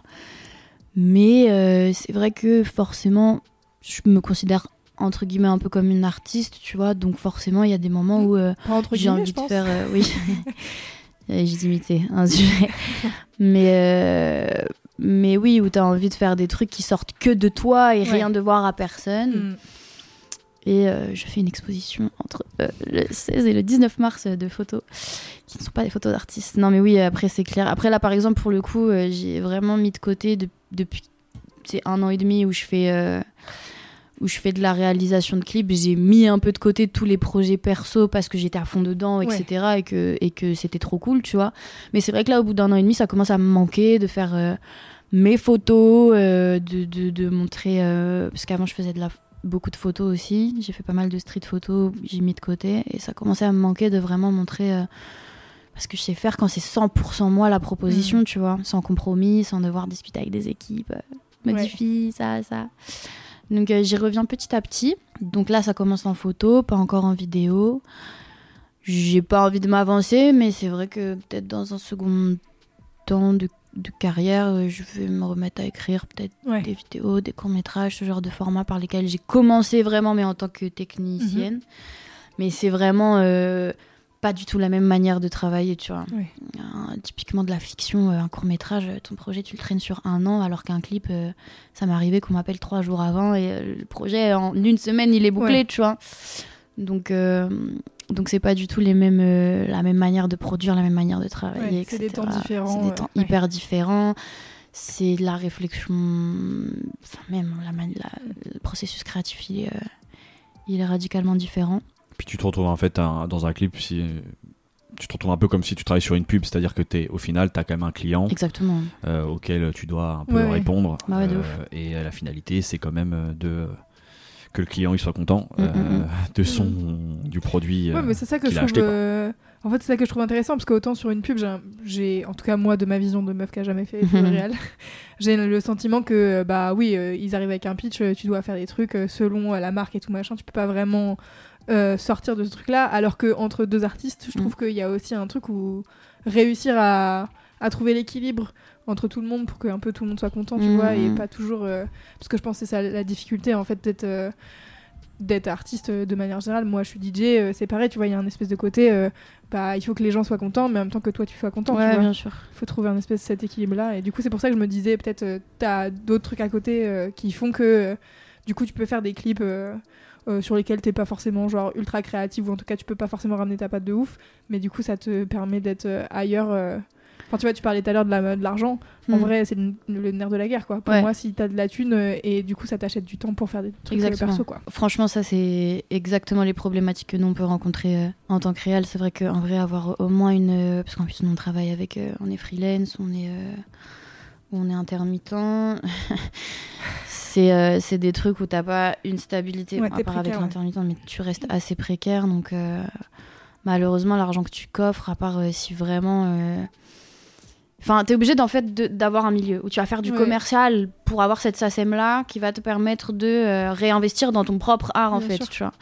Mais quand t'as pas encore euh, les SACEM, quand t'es avec des artistes en dev, euh, bah t'as pas encore de sous, donc tous tes sous ils vont partir bah, dans des trucs de la vie quotidienne, mais du coup bah sur ton temps perso, euh, soit tu travailles de ouf sur ce que tu fais. Moi je sais qu'aussi l'année dernière, je travaillais tellement sur les clips que mon temps perso, j'avais pas forcément envie non plus de le passer Ouais, euh, à encore une fois sur mon ordinateur. euh, à bosser, écrire, euh, et à écrire sur des cours et tout. Donc il faut. euh, Puis ça, ça vient avec le temps. hein, tu vois, je, je crache pas du tout dans la soupe, mais tu sais, le temps de, Ouais, faire un peu ton nom, le truc. Et c'est pas, c'est pas non plus encore mon cas de ouf non plus. Mais euh, trouver le bon équilibre entre savoir faire du commercial, mais le faire bien. Avoir quand même ta stabilité financière qui derrière te permet de te dégager pour. euh, Mhm. proposer des trucs qui soient beaucoup plus perso euh, mais réussir à faire les deux c'est cool moi j'ai pas envie d'arrêter totalement de faire du commercial je kiffe Ouais. je trouve ça marrant enfin genre euh, Ouais, il y a un ça me fait exercice de kiffer. style euh, Il y a un qui- exercice de style. euh, puis ça me rapporte même à des clips commerciaux que je kiffais aussi grave quand j'étais petite, tu vois. Mais euh, l'artiste, il est content à la fin. Euh, Ouais, des clips commerciaux comme ça, je me souviens de notamment euh, des Justin Timberlake quand j'étais petite, ils m'ont grave marqué, tu vois. Où, Mhm. Où t'es- il est en full playback et tout machin, mais t'as des, t'as des trucs qui te marquent. euh. Ah bah, de toute manière, il y a toute une imagerie comme ça Ouais, sur laquelle on a forcément. Moi, je sais que les- Spears, euh, les- les chorés de ouf. Moi, je kiffe trop ce genre Ouais. de clip. La danse dans les clips, j'aime trop. Ouais. Choré et tout. euh. Moi, c'était le trio euh, Timbaland, Nelly Furtado, euh, Justin Timberlake à l'époque. euh, tous les clips, j'étais en mode, je les adore. je les adore. on les adore. Non, on est très Et, est-ce que par exemple, il en tout cas, on, a l'impression que tu es assez proche d'une artiste, par exemple comme Johanna. Ouais. Johanna, c'est une amie de lycée. On se connaît, de, on se connaît de l'école. Donc, euh, oui, oui, c'est. Et est-ce que là, par exemple, euh, quand vous travaillez ensemble, euh, est-ce que c'est différent du coup qu'avec, euh, j'imagine que oui, c'est un peu euh, ou pas? Alors, Johanna. Johanna, en gros, on a fait, si on a fait une collab ensemble sur le clip de, euh, Sur ton corps? Ouais, de Sur ton corps, où Mhm. elle m'a appelé euh, en mode, euh, j'ai pas de budget, mais euh, j'ai peut-être un truc là pour faire un truc avec Léo et Lulu. J'ai envie de faire un concept où on fait un, un truc porno euh, qu'on publie que sur Pornhub et tout. Donc c'est de la co-réal déjà, Ouais. où elle, elle a plus une réal euh, DA et moi j'ai plus une réal euh, technique. Mhm. Après, sur ce clip, en vrai, j'étais euh, réal, euh, chef-op, productrice limite, enfin, tu sais, dire de prod, Ouais, t'as tout fait quoi. en mode. on a vraiment mis un mode brawl-bas de combat. Et c'était super cool. En vrai, le tournage, trop trop bien. C'était un de mes premiers clips où je devais gérer, même si c'était vraiment pas beaucoup, mais où j'avais quand même un budget où euh, Mm. j'ai pu me permettre d'avoir une petite équipe et quand même un peu de matos, tu vois. Donc super tournage en vrai, enfin trop marrant comme expérience et ça s'est hyper bien passé et c'était aussi trop bien de collaborer avec des gens comme Léo et Lulu qui étaient aussi hyper contents de collaborer avec Johanna. Moi je collabore aussi avec ma pote et tout. Après typiquement Johanna, c'est le genre d'artiste qui est, bah, qui est artiste assez complète et qui, a, qui a une main euh, hyper mise en mode euh, sur ses clips. Ouais. Et typiquement, moi je vais, moi je vais trop kiffer ce qu'elle, va faire comme clip et tout. Mais je sais euh, que, euh, je pense que ça dépend. Après, je l'ai pas vu dans ses grosses prods, mais euh, elle a, euh, elle a tellement la main mise sur ses clips que je sais pas si moi j'aurais un espace énorme de oui, oui, création. c'est ça. C'est peut-être que euh, la, la collab est peut-être pas si évidente si tu veux, pareil, t'y retrouver un peu quoi. On verra, on verra, tu Mm. vois. Elle ressort un album, j'en sais rien. J'ai pas non plus envie de. Tu sais, puis il y a ce truc aussi quand c'est tes amis. Bien sûr. Tu travailles Ouais, dans le milieu, t'es pas en mode. Ah. Donc, euh, donc on verra. Franchement, si ça se fait, ce serait super cool. Si ça se fait pas, ce serait su- super cool aussi parce qu'il n'y a pas d'urgence forcément euh, à ce qu'on collabore ensemble, sachant qu'on a des points communs, mais des fois sur certains visuels, c'est pas non plus le même univers du tout, tu vois. Mm. Donc, euh, Et là, vous avez senti du coup une liberté totale. Bah, tu le disais, quand même le moyen de diffusion qui est Pornhub, qui est quand même quelque chose Ouais. d'assez, euh, oui, original, on va dire dans Mm, mm, mm. dans le milieu. Euh, comment du coup vous êtes senti pour travailler bah, sur euh, justement la sensualité, le corps, la sexualité Bah déjà, euh, pour nous, c'était hyper, hyper important en tant que femme et en tant que hyper féministe. En vrai, euh, c'était important de créer euh, un plateau de tournage qui soit hyper safe pour tout le monde, pour justement faire ressortir du mieux possible. Parce que Léo et Lulu, à la base, avant d'être deux gens qui font du porno, c'est un couple qui s'aime énormément. Ça se ressent énormément quand tu les rencontres. Il y a beaucoup de... Ils sont trop mignons. Il y a beaucoup d'amour entre eux. Le clip est très sensuel, donc on voulait pas en mode faire du porno. On voulait vraiment Ouais, ouais. montrer, tu vois, on est entre aussi un, un couple qui s'aime et tout. Donc déjà, on a aménagé le plateau pour qu'ils nous voient pas. Mm. Donc en fait, euh, on, les, on D'accord. les isole. On fait en sorte d'être, de mettre les moniteurs derrière. On a fait en sorte qu'ils nous voient pas. De faire monter toute l'équipe en haut, tout foutre en HF euh, pour que, pour que toute l'équipe soit en haut et qu'ils aient pas de personnes comme ça à côté d'eux pour vraiment les... Voilà. Le top shot qu'il y a, qui est, qui est- qui est un peu le plan principal euh, du clip, bah, on a laissé la caméra tourner pendant une heure parce que euh, le temps déjà qu'ils se mettent à l'aise, qu'ils se chauffent, qu'ils, qu'ils- que l'exercice fonctionne vraiment. Et, euh, et voilà, on l'a travaillé comme ça. En vrai, on était stressés avant le tournage, en mode comment ça va se passer, Mm. tu vois, c'est quand même particulier. Ouais, bien sûr. ouais. Et en vrai, ça s'est super bien passé.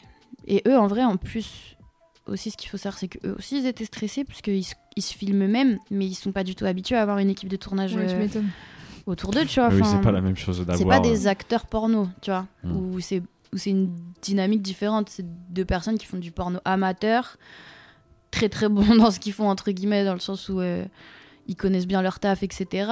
Mais euh, enfin, quand je dis amateur, c'est que ils maîtrisent quand même bien l'exercice, mais euh, ils se filment eux-mêmes, tu vois. Ils montent eux-mêmes, ils ont, tu vois. Il y avait aussi le challenge de pas montrer les visages, donc c'est un autre truc où tu dois penser les plans, puisque quand tu filmes du sexe, en vrai, en général, ce qui excite les gens, c'est aussi de voir les expressions du visage, etc. Donc il y avait tout à retravailler à ce niveau-là dans la prépa. Mais voilà, donc on passe par des trucs où soit on filme des gros plans de ce qui peut se passer près de la bouche, soit on filme bah, du coup le, les ombres. Mm. Je sais pas si vous avez vu le clip si, si. soit le top shot ou après bon bah on va jouer sur les cheveux ou on va flouter sans que ça se voit mais un tout petit peu les yeux etc mais euh, hyper intéressant de bosser sur ça trop bête Ouais. d'expérience en vrai parce que c'était grave dans le respect c'était euh, non c'était c'était cool moi j'ai kiffé ouais. gaulerie en vrai chelou mais euh, mais euh, j'aime bien faire des trucs qui sortent Ouais, c'est ça. Non, mais tu, tu, tu rentres dans un univers, tu as des contraintes Ouais, donc, euh, aussi qui te dirigent un petit peu sur ta manière de, de créer euh, le clip et, Mm, mm, euh, et, et, ouais, un truc d'ouverture quoi. Mm, mm, mm. Trop bien. Bah si si c'est- c'était. Chambé. Eh bien, écoute, je propose qu'on passe au son d'après. Car euh, c'est à moi maintenant de présenter un morceau. Et moi, je me suis dit qu'on ne pouvait pas faire un épisode là sans avoir une meuf bien badass qui porte ses ovaires là, qui les met bien sur la table pour conclure en beauté. Et Ambre, je me suis dit, après des meufs comme euh, Johanna, le Juice d'Avinor, avec qui je kifferais te voir collaborer. Tu vois, je me suis pas mis de limite, je me suis dit, ok, qu'est-ce qui pourrait fonctionner tout déboîter visuellement Et euh, on parlait un peu de danse tout à l'heure, euh, je sais que t'aimes bien ça et tout. Et euh, je sais aussi que t'as passé un peu de temps en Argentine. Nati Peluso Oui,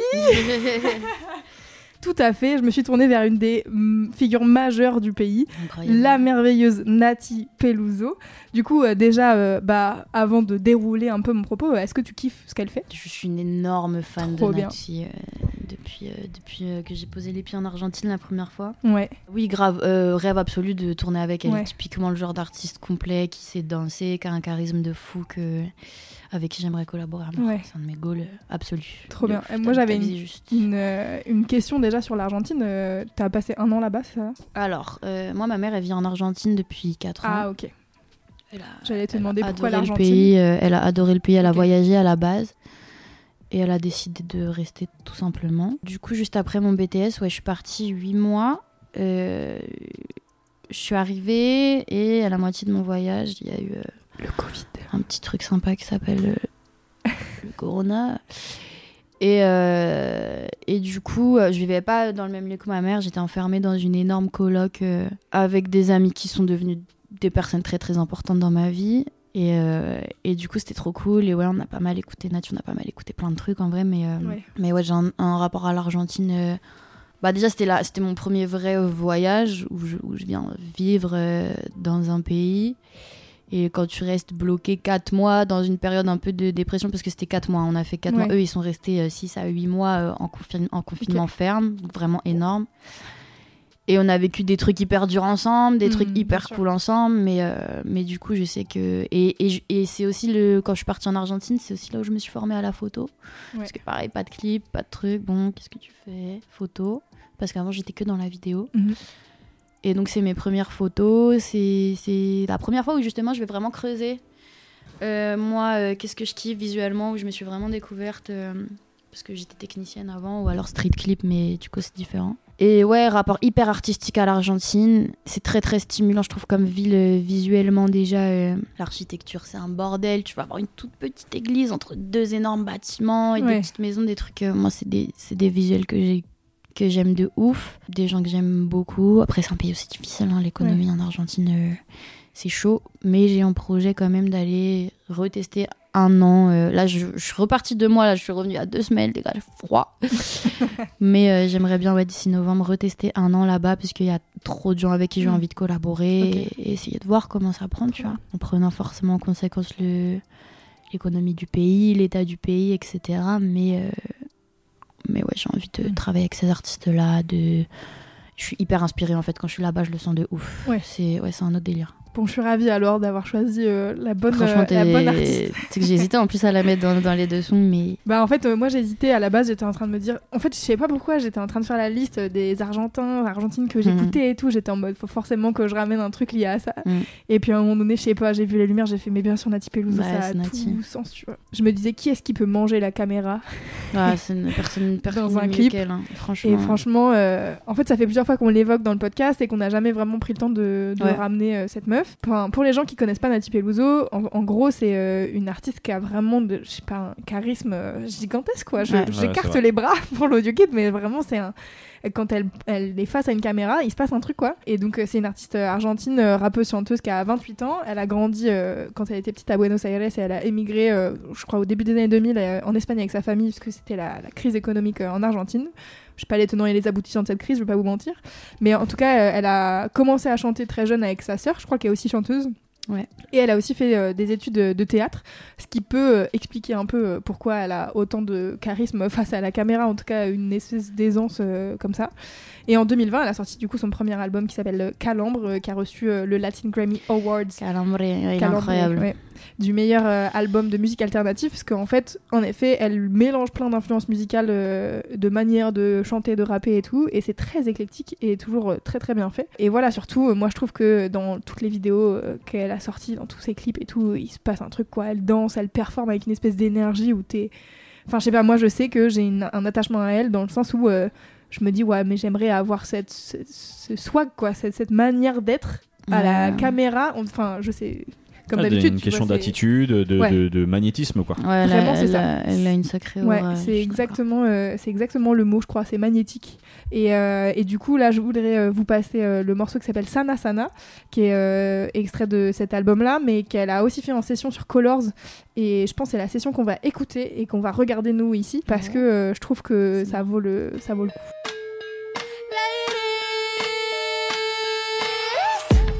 Tengo fuerza para partir el coco. Tráeme la navaja filosa.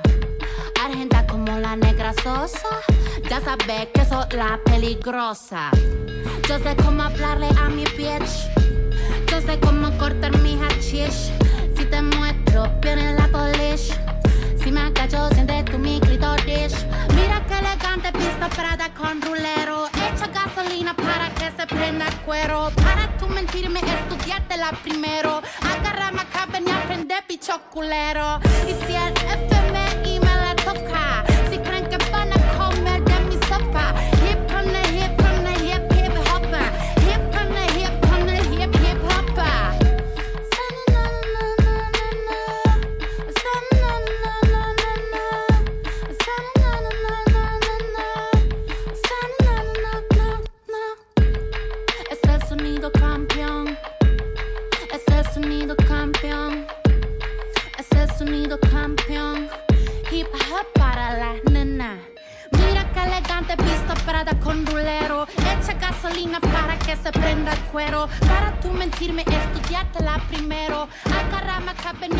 Sana Sana de Nati Peluso, c'est la version euh, Color Session, car vous avez probablement entendu ces bling bling qui qui se cognent euh, les uns avec les autres. On entend dans le track, ouais. On entend vachement dans le morceau et je trouve que ça donne une bonne idée de voilà vous avez pas vu la vidéo en écoutant ce podcast mais vous avez une idée de comment elle s'agite Hmm. pendant le track et, euh, et moi j'avoue que j'aime bien cette, euh, cette version parce que je trouve qu'il y a ce enfin je sais pas la voir interpréter le truc moi à chaque fois je me dis la voir en concert ça non, doit mais être la voir en concert, je c'est des shows de ouf pareil. J'avais raté le jour et j'étais en tournage. À cause de Soso, je devais aller à of Grill la voir l'année dernière et finalement j'ai le tournage qui est tombé. Euh, mais énorme inspi en vrai. Puis Ouais. même le perso. euh, Tout, tout, tout. J'ai déjà parlé de Nati dans, dans, ouais, dans plusieurs, euh, dans plusieurs interviews, mais c'est une grosse, Ouais. c'est une grosse, c'est une grosse force. Elle est trop forte. Elle est pleine de rêves, pareil. Tu regardes Ouais, ses ouf. clips, ses trucs, et puis elle tient un personnage, euh, tient un peu de l'image de qui est connotée normalement hyper péjorativement, d'une manière super sexiste, de euh, la meuf hystérique, alors qu'en fait, euh, en mode, mais euh, tu vois, cette séquence dans euh, Mafiosa où elle casse les assiettes, Ouais. des trucs comme ça, elle reprend justement tous ces clichés-là pour, euh, ouais pour niquer tout le monde en fait. Ouais, Enfin, ça. Bah là, euh, c'est pareil. Elle a récemment sorti un nouveau morceau, enfin un nouveau clip qui s'appelle euh, Estas Bonissimo. Mm. Et en fait, c'est pareil. C'est un espèce de, de clip où euh, elle fait une espèce de d'inversement des rôles genrés où c'est elle qui joue une espèce de de harceleur, de harceleur rue avec des refs euh, mi Michael Jackson, mi grise euh, parce qu'elle est sapée un peu avec une veste en Mm. jean machin. Il y a des plans de danse chamés où genre le gars il est en train d'avancer euh, solo et il y a les meufs derrière qui qui avancent, euh, je sais pas, en moitié en pas chassé, là c'est pas en pas chassé, Mm. mais genre elle passe vraiment derrière lui de manière mi-angoissante, mi c'est giga stylé, tu vois, il y a Mm. vraiment un truc... euh, Et en fait voilà, à chaque fois que je regarde ses clips et tout, je me dis franchement, elle, elle a un univers de ouf, Ouais. et, et voilà, je m'étais dit, on va, on va mixer Argentine et tout, et on va discuter un peu de ça avec Ambre. Et du coup, je me disais, là, tu parlais tout à l'heure de, de retourner en Argentine, Ouais. et je me disais, est-ce qu'il y a des, d'autres artistes argentins avec qui tu aimerais travailler, Ouais. euh, que tu as en tête, que tu pourrais nous, nous citer, peut-être euh, pour qu'on aille diguer? Enfin, moi, en tout cas, ça m'intéresse. Ouais, grave. Il y a un mec un peu fou qui s'appelle Catriel, que j'aime trop, qui est souvent en duo avec un autre mec qui s'appelle Paco Amoroso, mais je suis très sur Catriel. Je- Même j'aurais envie d'étendre la question à peut-être soit des artistes, mais peut-être aussi des genres musicaux, parce que c'est vrai qu'on a parlé d'électro, tu vois, Ouais. de Ouais. la liberté que ça peut, mais peut-être même dans les. Est-ce qu'il y a des genres musicaux justement qui pourraient être parlés euh, Bah typiquement en vrai ouais par exemple comme là on parle de j'ouvre j'ouvre l'Argentine à l'Amérique latine mais le reggaeton euh, typiquement c'est exactement le créneau dans lequel ça me ferait trop kiffer d'aller parce que c'est des, c'est des prods énormes vu Ouais. que c'est des vu que c'est des artistes inter tu regardes les Bad Bunny Ro Alejandro même Tini en Argentine par Ouais. exemple où c'est des budgets qui sont qui sont complètement ouf mais où en fait les artistes euh, ils vont grave dans la folie aussi tu vois Ouais, genre euh, Bad Bunny ouais ces clips ils sont trop frais Raw pareil de ouf c'est c'est un style déjà qui est assez sexuel en vrai qui parle sûr. énormément de sexe de trucs où moi t'as vu c'est des codes sur lesquels je kiffe trop jouer j'adore mettre en scène. Mais même dans la sap tu vois typiquement là pour le coup ces mecs là il y a un vrai vrai boulot à faire dans la sap euh, où ils vont oser même mettre des trucs hyper féminins ou tu sais genre euh, Ouais. enfin féminin entre guillemets. Qu'est-ce qu'est-ce qu'il est qu'est-ce qu'il n'est pas? Mais oui où en fait tu Ouais, peux ouais, vraiment puis- aller partout fouiller où est-ce que tu peux mettre euh, de l'art dans quel poste dans quel euh, tu vois Ouais, bien sûr. et, Ouais, et moi, des, et gros danseurs aussi, des énormes danseurs. euh, J'aime trop les artistes comme ça, tu vois. Les artistes où vraiment je peux aller faire euh, de la perf, de la danse, comme Nati, euh, Mhm.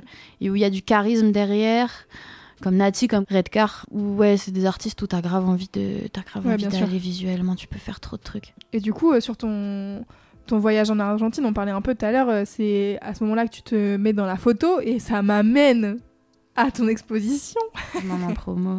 C'est le moment promo. euh, donc, tu as une expo là qui a lieu, donc c'est du 16 au 20 mars, Euh, c'est c'est du 16 au 19 au soir, 16 au 19 au soir, ok. au Grand Effect, à République. Ouais. Et- C'est rue Mellet, c'est ça? C'est rue Mellet, Ouais. avec... À euh, Paris, donc. Pareil, oui. C'est ça, en plein cœur. On est 39 artistes au total. C'est avec euh, un collectif qui s'appelle euh, le Cercle des artistes et euh, où je présente vraiment là un travail qui est hyper perso. Où la plupart des œuvres ont été pris là euh, en Argentine parce que du coup j'y suis retournée Ouais. et j'y étais pas retournée depuis le Covid. J'ai revu tous ces gens que j'aimais beaucoup et où j'ai essayé de parler un peu de ça, du, du souvenir qui s'efface, des gens que t'aimes dans ta tête, de tes retrouvailles et du fait de partir. L'imagerie qui s'efface un peu, Mhm. les couleurs qui restent, qu'est-ce que tu gardes en tête, etc. Comment t'as fait la sélection euh, des photos justement? J'ai six planches. Je dis planches parce que c'est pas des photos uniques. Genre, je mets un peu de texte dedans. Il y a vraiment un travail où des fois il y a du montage. Il y a plusieurs photos sur une même planche, etc. Je suis allée un peu plus loin euh, que là où je vais d'habitude. Et c'est pas une démarche de prendre des, des belles photos, tu vois. C'est Ouais. vraiment plus une démarche d'essayer de montrer quelque chose. Après, il y a quelques trucs hors série aussi pour montrer le plus possible. Mhm. C'est ma première expo. J'ai pas utilisé mon- ma caméra habituelle, ma grosse cam. J'ai vraiment utilisé un tout petit boîtier portatif comme les, premières, les premiers appareils photo que tu demandais à Noël quand t'avais genre 8 ans. genre Ok.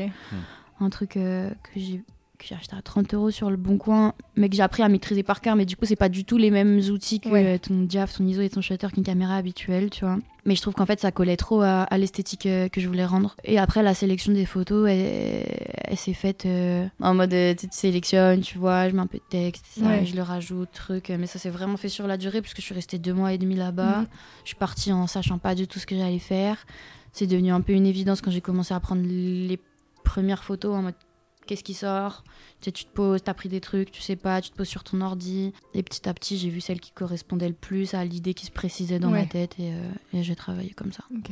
Euh, donc du coup ça se passe euh, du 16 au 19 au soir euh, à Oui. l'espace euh, mêlé donc euh, je vous mettrai euh, les dates, les infos de l'adresse etc euh, si vous voulez aller faire un tour n'hésitez surtout pas Mhm.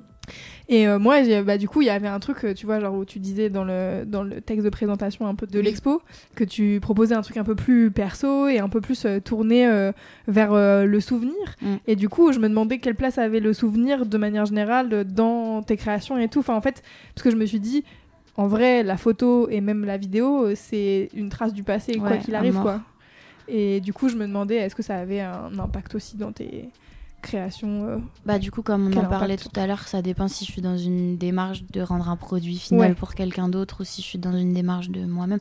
Je pense que esthétiquement, quand j'ai commencé à, à sortir mes, mes premiers clips, ah, j'ai- compris après coup que tel ou tel artiste m'avait vraiment influé dans mon travail. Mm.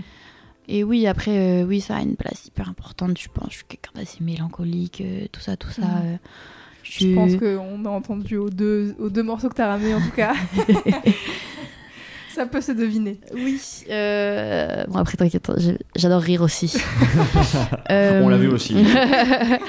Mais ouais, bah, en vrai, ça a une place euh, hyper importante. Je suis quelqu'un qui observe beaucoup. Après, des fois, je pense que les souvenirs aussi, c'est quelque chose qui te marque hyper inconsciemment. Donc, des fois, tu le fais, c'est pas, c'est pas ta faute, entre guillemets, Ouais, enfin, où tu l'as pas cherché. Et puis, euh, et puis euh, ouais, tu te rends compte que quand tu regardes en mode Ah, ah, je, je vois d'où ça vient, je vois pourquoi je l'ai fait. euh, voilà. Dans le, vu qu'on parle de photos, Mm. tu fais aussi, euh, on l'a, si on, tu l'as mentionné Louise au, au début, mais euh, tu fais aussi des covers et Mm. des shoots pour des artistes. Mm. Moi, ce qui m'intéresse, c'est vu qu'on a, on a parlé de, de vidéo et du, forcément à quel point la musique intervient intrinsèquement, euh, elle est liée à la vidéo euh, parce Ouais. qu'une question de rythmique, tout ça. Comment ça se passe par contre quand tu essayes de faire euh, retranscrire peut-être, enfin, quelle place a la musique quand tu dois les shooter, mais là en, en image fixe, aussi bien du coup pour une cover, tu vois, l'inspiration, euh, à quel point la musique peut-être influence la.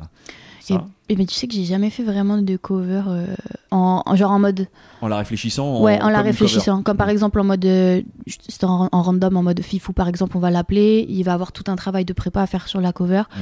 les covers que j'ai eu la chance de faire c'est parce que euh, sur le moment ils ont kiffé ma photo et ils ont décidé de la prendre en cover Ok. ou les covers de singles c'était parce que j'étais euh, photographe de plateau et donc en général pour faire une cover de single euh, qui va accompagner le clip euh, on, on prend euh, quelque chose qui a à voir avec euh, le set du clip donc euh, j'ai jamais vraiment réfléchi à ça. Et c'est vrai c'est ça pour le coup c'est vraiment un truc que je kifferais grave faire. De la cover d'album euh, etc j'aimerais trop trop le faire. Moi, j'étais vraiment euh, au moment où je travaillais avec les artistes sur de la photo plateau, ou alors euh, ça m'est arrivé de travailler avec des artistes en mode ils allaient m'appeler, j'allais être leur photographe récurrente en gros, mais plus lifestyle entre guillemets comme avec Black où j'ai travaillé six mois avec lui euh, où je l'ai suivi dans aux Canaries on est allé en Côte d'Ivoire et où je, je prenais en photo lifestyle et, et du coup vu que je l'accompagnais sur des clips c'est ce que je te dis euh, je sortais Oui. les covers mais où j'ai pas fait les covers d'albums etc parce que Factuellement, tu es aussi un peu dépendante du visuel, euh, soit qu'a prévu le réal, Exactement. soit de, de l'univers dans lequel vous êtes. Quoi. Exactement. Après, c'est une, c'est une des portes d'entrée qui m'ont permis aussi d'aller vers le clip, en plus du making-of.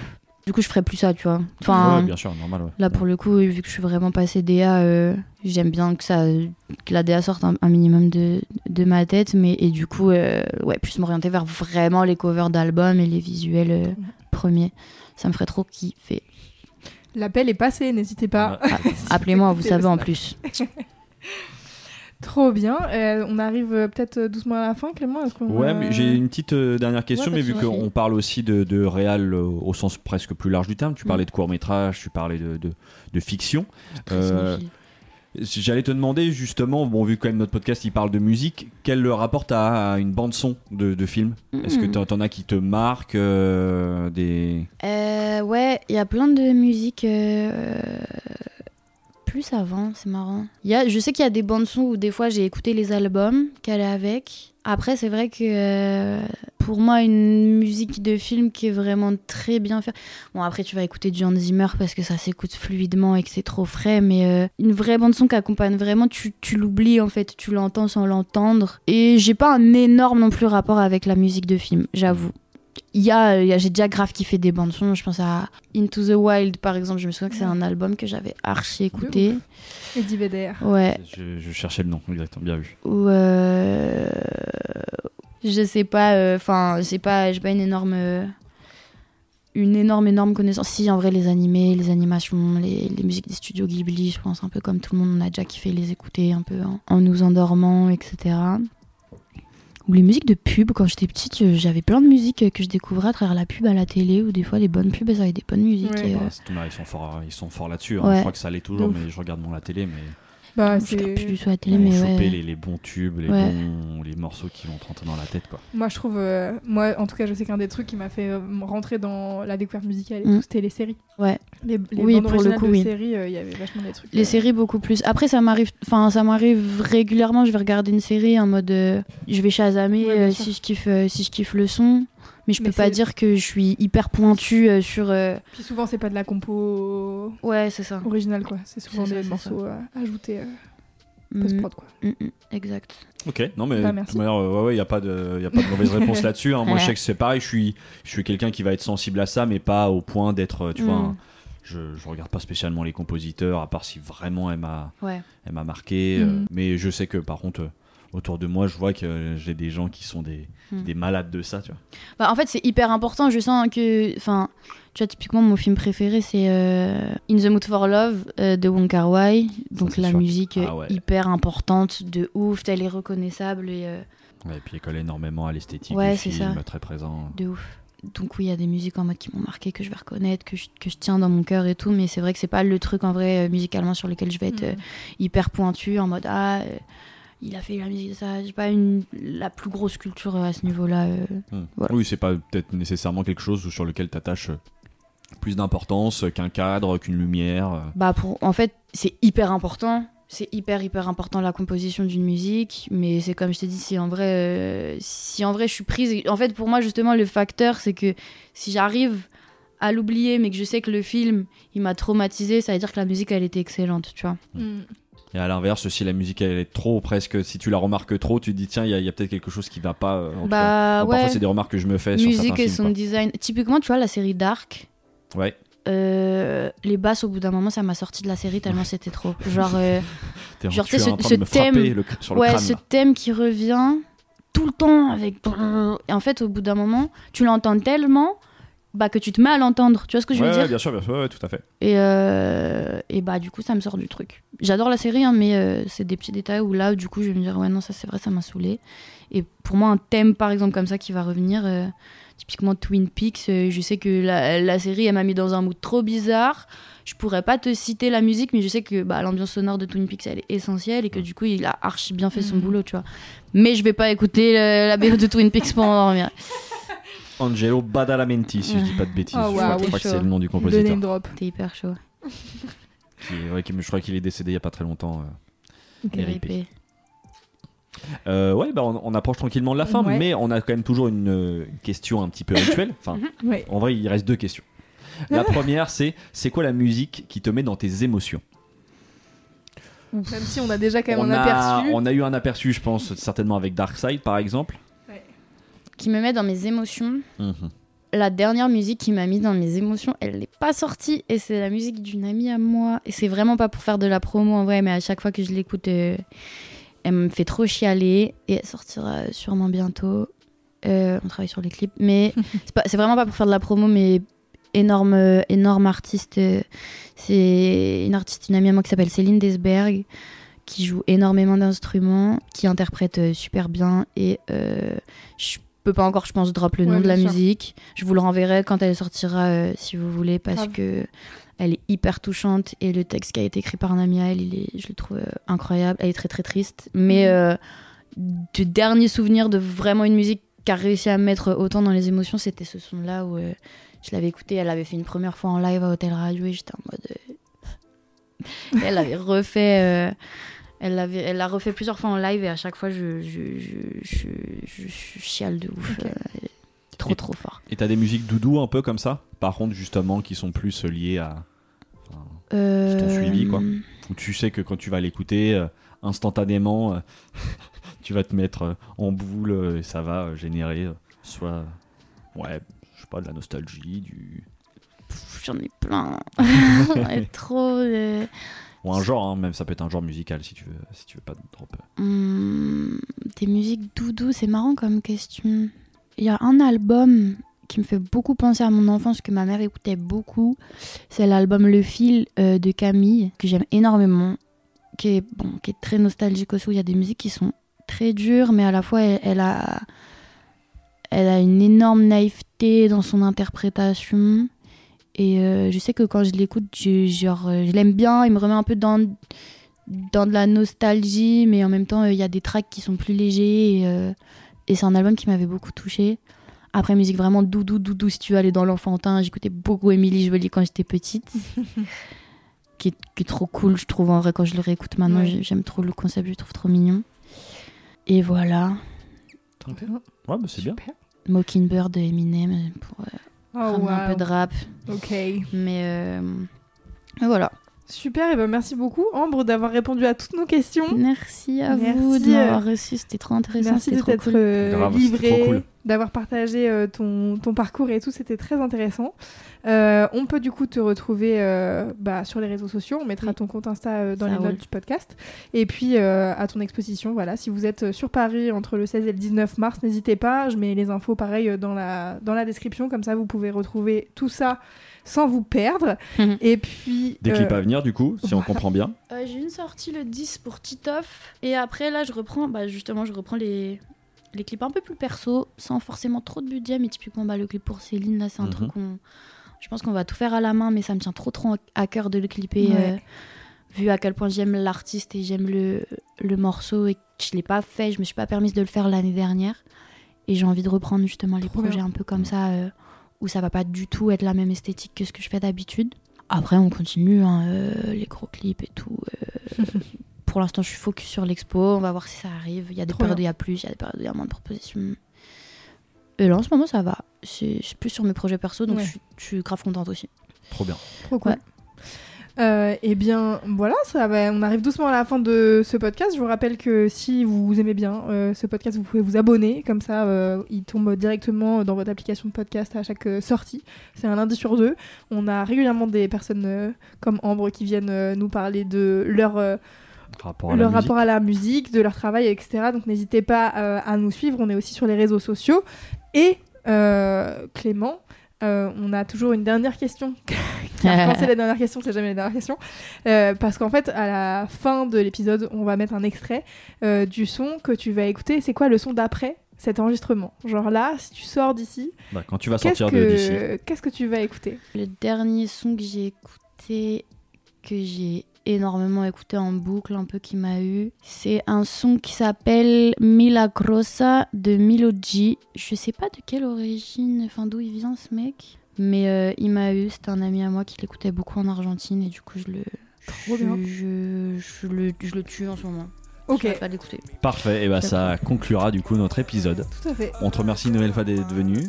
Merci à vous beaucoup de m'avoir reçu, c'était trop Avec cool. plaisir. Et puis nous, on se dit À dans deux semaines. Me escapé, mi alma estaba cansada. No tengo futuro, lo tiene mi voz. Ahora decía la mala, si florece sin nada, yo no sé vos. Fuck that, vi mentira en su cara y mierdas